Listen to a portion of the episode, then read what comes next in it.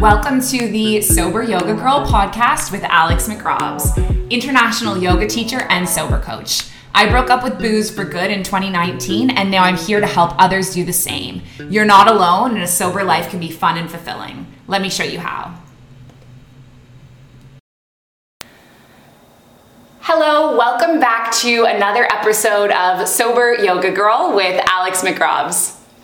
Today, our topic of conversation is going to be telling family and friends that you're alcohol-free.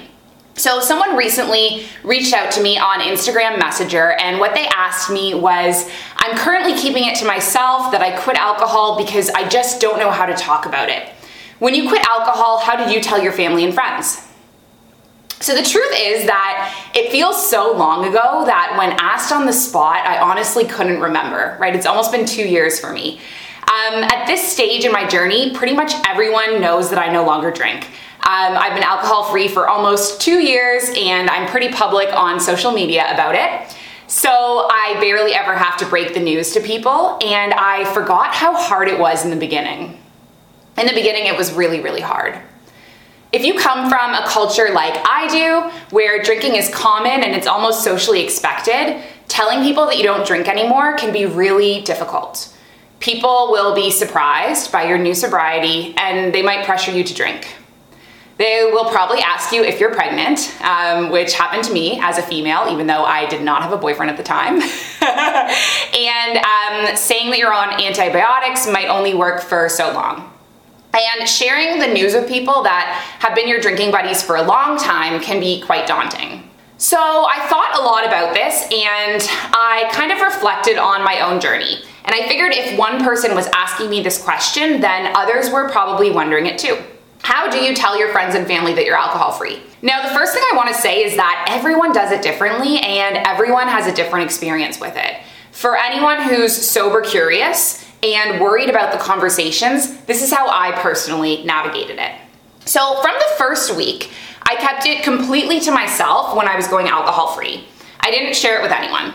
And I also decided to cancel all of the social events that I had planned where I was supposed to be drinking, and that was so I didn't have to explain myself. So on the Thursday afternoon of the first week, which is like the Friday of the Middle East, because our weekends are Friday and Saturday, there was a work social in which the first round of alcoholic drinks were free. And the usual topic of conversation at work that week was, are you coming to the bar on Thursday?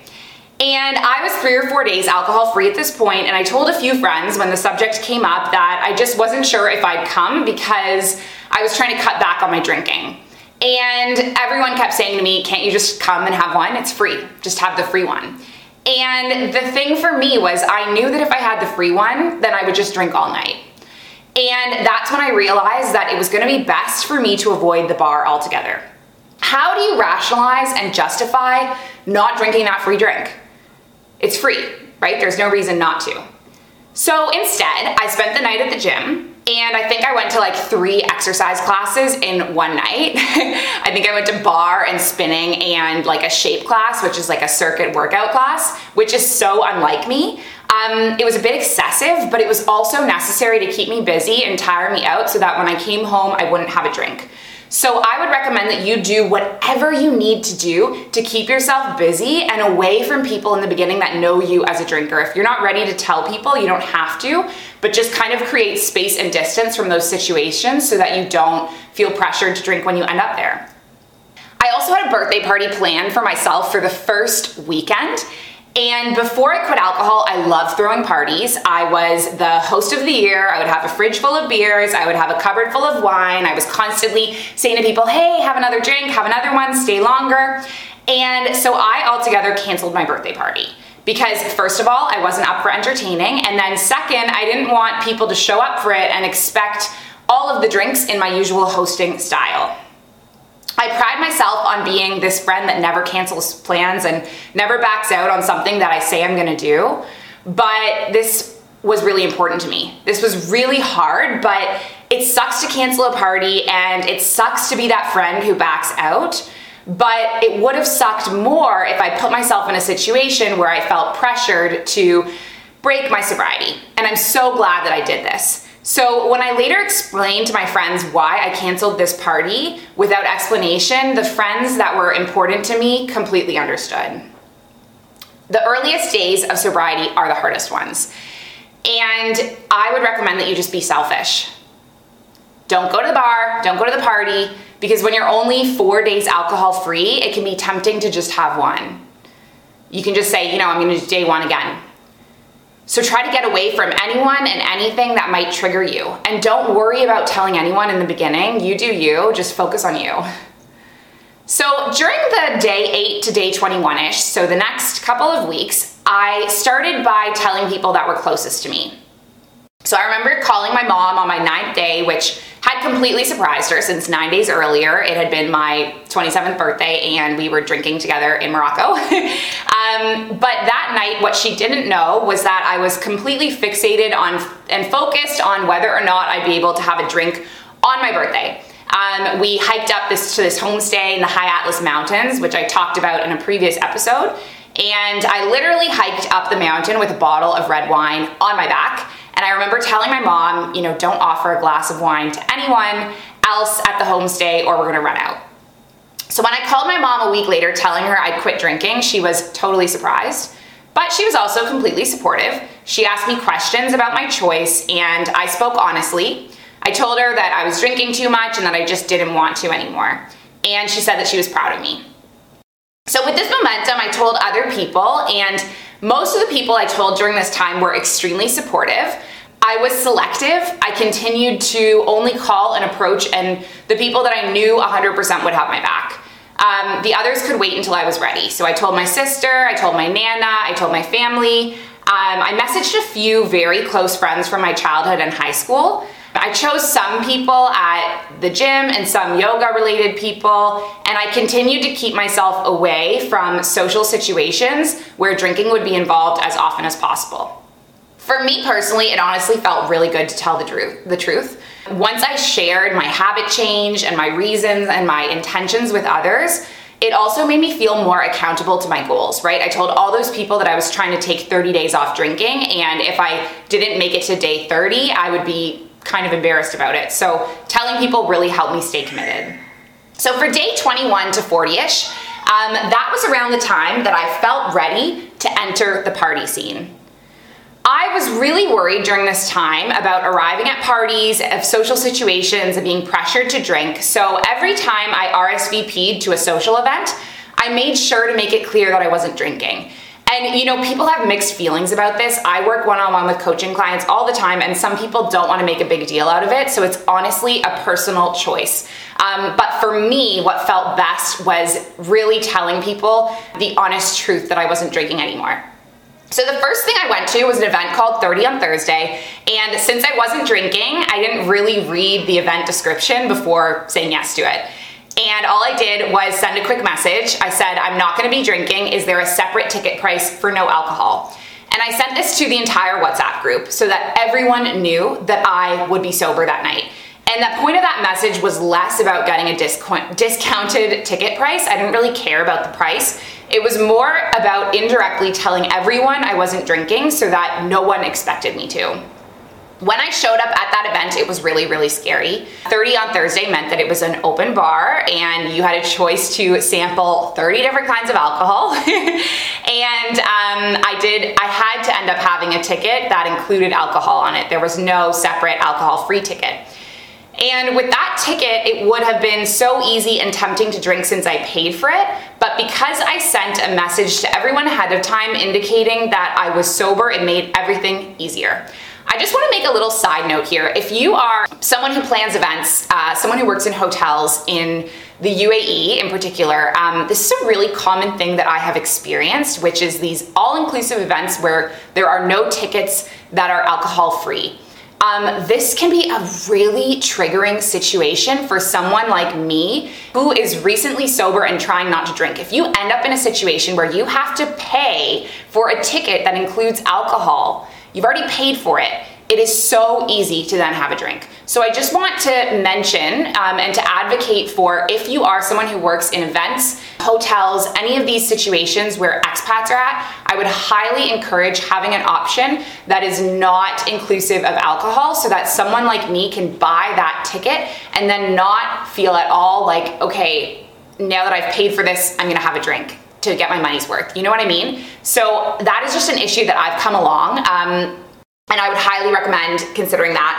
Um, another thing is, you know, these events where I went to where your first round of drinks were free, but it only included alcoholic drinks. If you're someone who plans events like that, please have a menu option that is alcohol free and something that's not just coffee and tea, right? I don't want to sit with a coffee or tea. I would love to actually have like a nice mocktail. And I can't tell you the number of times I've ended up in social situations where there isn't an option that's suitable for me. And, you know, now I'm used to it at this point, two years later, but definitely in the beginning, you don't want to stick out like that sore, like that sore thumb. So I would highly encourage that if you are someone who plans events, you think about how you can make it inclusive to sober people. So anyway, at that night, thirty on Thursday, my friends were quite supportive, but they were also quite curious about why I'd gone sober all of a sudden. And at this stage, I kept it really brief and to the point. I was drinking too much, now I don't want to do it anymore altogether. I also remember about that night was that I started speaking in past tense, which was really, really cool. I would say, I no longer drink anymore, um, which was amazing. So this was a hard event to go to sober, but I did it. And then the next major thing that terrified me during this time was my first sober date. And I was so worried about being sober and that it was going to narrow my dating pool and that I'd never find anyone. So my first sober date was really, really scary. And I end up, I've written about this on Instagram posts and blog posts, um, and I will probably do another episode where I go into more detail. Um, but basically the gist of what happened was I got set up on a blind date. We set our date for Friday night of weekend three. I was so terrified about telling him I was sober. I honestly thought about it all week. How am I gonna break this news? I was so worried that he would show up on the first date, find out I didn't drink, and then just wanna go home and not wanna go out with me anymore. And I decided to use the same strategy that I use with my friends. So I texted him ahead of time and I let him know that I was taking a break from booze. And this didn't eliminate him pressuring me when I showed up for the date, but it did make it easier for me to say no. It was a really, really hard night for me. He was clearly very uncomfortable with the fact that I was sober, and I totally understand it because I think I would have felt the same way if I was on a date with a drinker. Sorry, if I was on a date when I was a non-drinker with someone who was a non-drinker. I didn't say that correctly. I would have felt the same way when I was still drinking if I ended up on a date with a sober person. There we go. um, and... He ended up saying to me at the end of the night, I'm worried it's a red flag that you don't drink, which was really funny to me because honestly, I bet if you asked my previous partners, um, like I was married for a short time when I was twenty-five, and I bet if you asked my partner at that time, he probably said that it was a red flag how much I drank. But what came from this night was two really incredible things. And the first thing was this strength and resiliency. I realized that if I could sit through a date with a guy one-on-one trying to pressure me to drink, then I could literally do anything. And the second thing was I had a realization.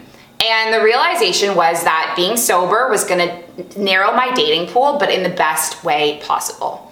I don't need my future partner to be a non-drinker, but what I do need is someone who will have my back and cheer on my sobriety. And I have met people, believe it or not, ever since that guy that have supported me.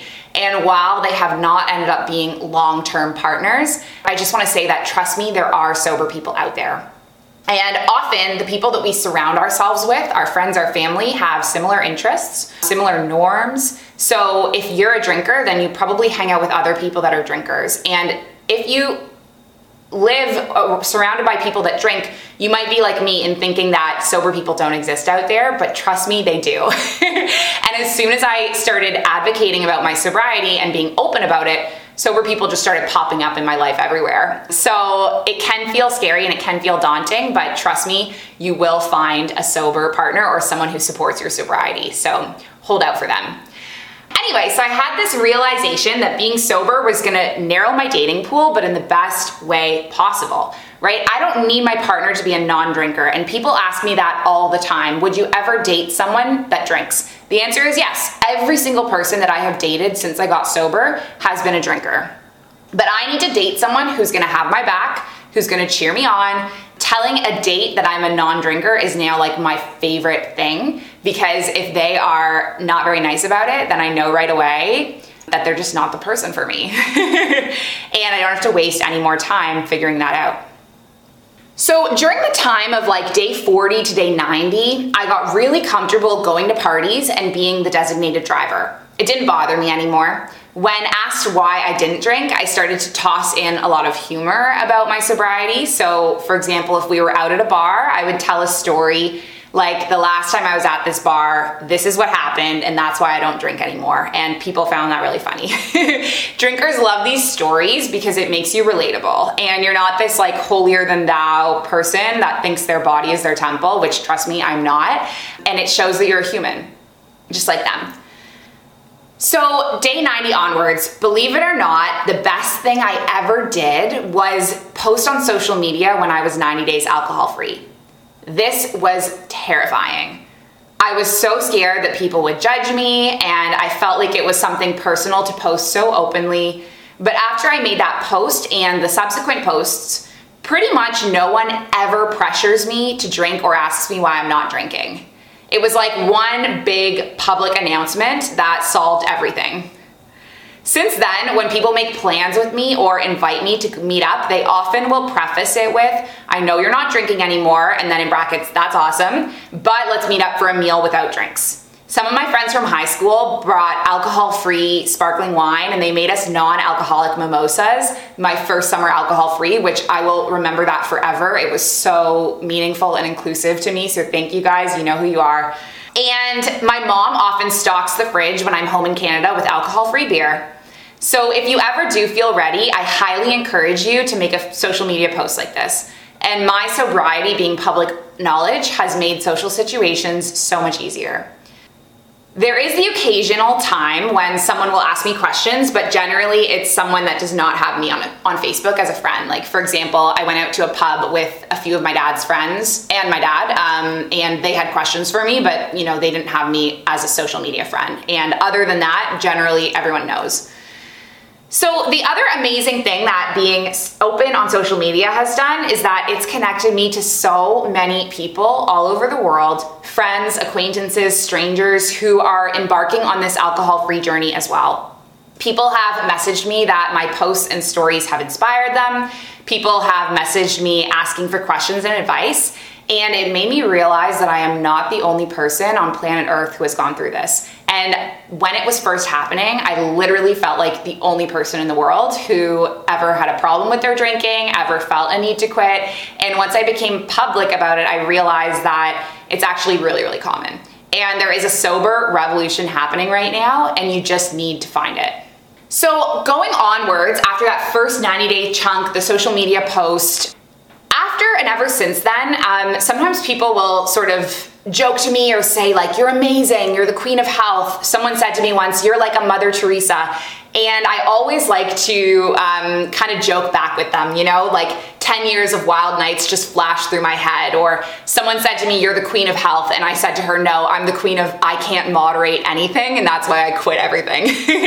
um, and so my point is, when I'm talking to people about my sobriety, I really try to use humor, and I still try not to act like I'm holier than thou, because I'm not. Um, I drank a lot for ten years. I ate bacon and steak for twenty-seven years. I am the kind of person who will open a big bag of chocolate chips and I will eat the whole thing in one sitting. So I am one hundred percent not the queen of health um, or like a Mother Teresa or anything. Um, I'm literally just a human. um, and I'm sharing bits of my story because I hope that it will inspire others. So no matter how much I want my friends and family to experience the joy of being sober, I try really hard not to preach. and I just try to tell my own story as it pertains to me. And when we hear other stories, we listen and we take from it whatever we need to. I love this quote. I came across it in my first life coaching course. It says, "The human soul doesn't want to be advised or fixed or saved." That's Parker J. Palmer. So I'm now two months alcohol free, and I have never wondered if I made the right decision to go sober. I know I did. There are times when I wonder if I have made the right decision by being so open about it, starting a blog about it. I get scared that, for example, I'm a teacher and I get scared that the parents of my students will come across it and they won't get it and they won't respond to it well. But I remember myself, myself that our story is what we have to offer the world, right? And someone can hear my story and it could change their life. And so that is why I continue to tell it, despite the stigma, despite the fears, despite everything else, because I know that it can help others and it can maybe light a match and someone else can begin their journey because of hearing about mine. So that is how I communicate about my sobriety in a nutshell. I hope that was helpful for you. Um, this is one of the most common topics that I deal with with my life coaching clients. So if it is something that is overwhelming you or stressing you out, please book a free call with me, a clarity call on my website, and we can touch base and connect and see if some one-on-one coaching would benefit you. Um, I hope you have a beautiful, beautiful rest of your day. Thank you so much for tuning in. Don't forget to like and share and subscribe, and uh, I'll see you next week. Bye. Thank you so much for tuning into this episode of Sober Yoga Girl with Alex McRobbs. I am so, so grateful for every one of you. Don't forget to subscribe so you don't miss the next one, and leave a review before you go. See you soon. Bye.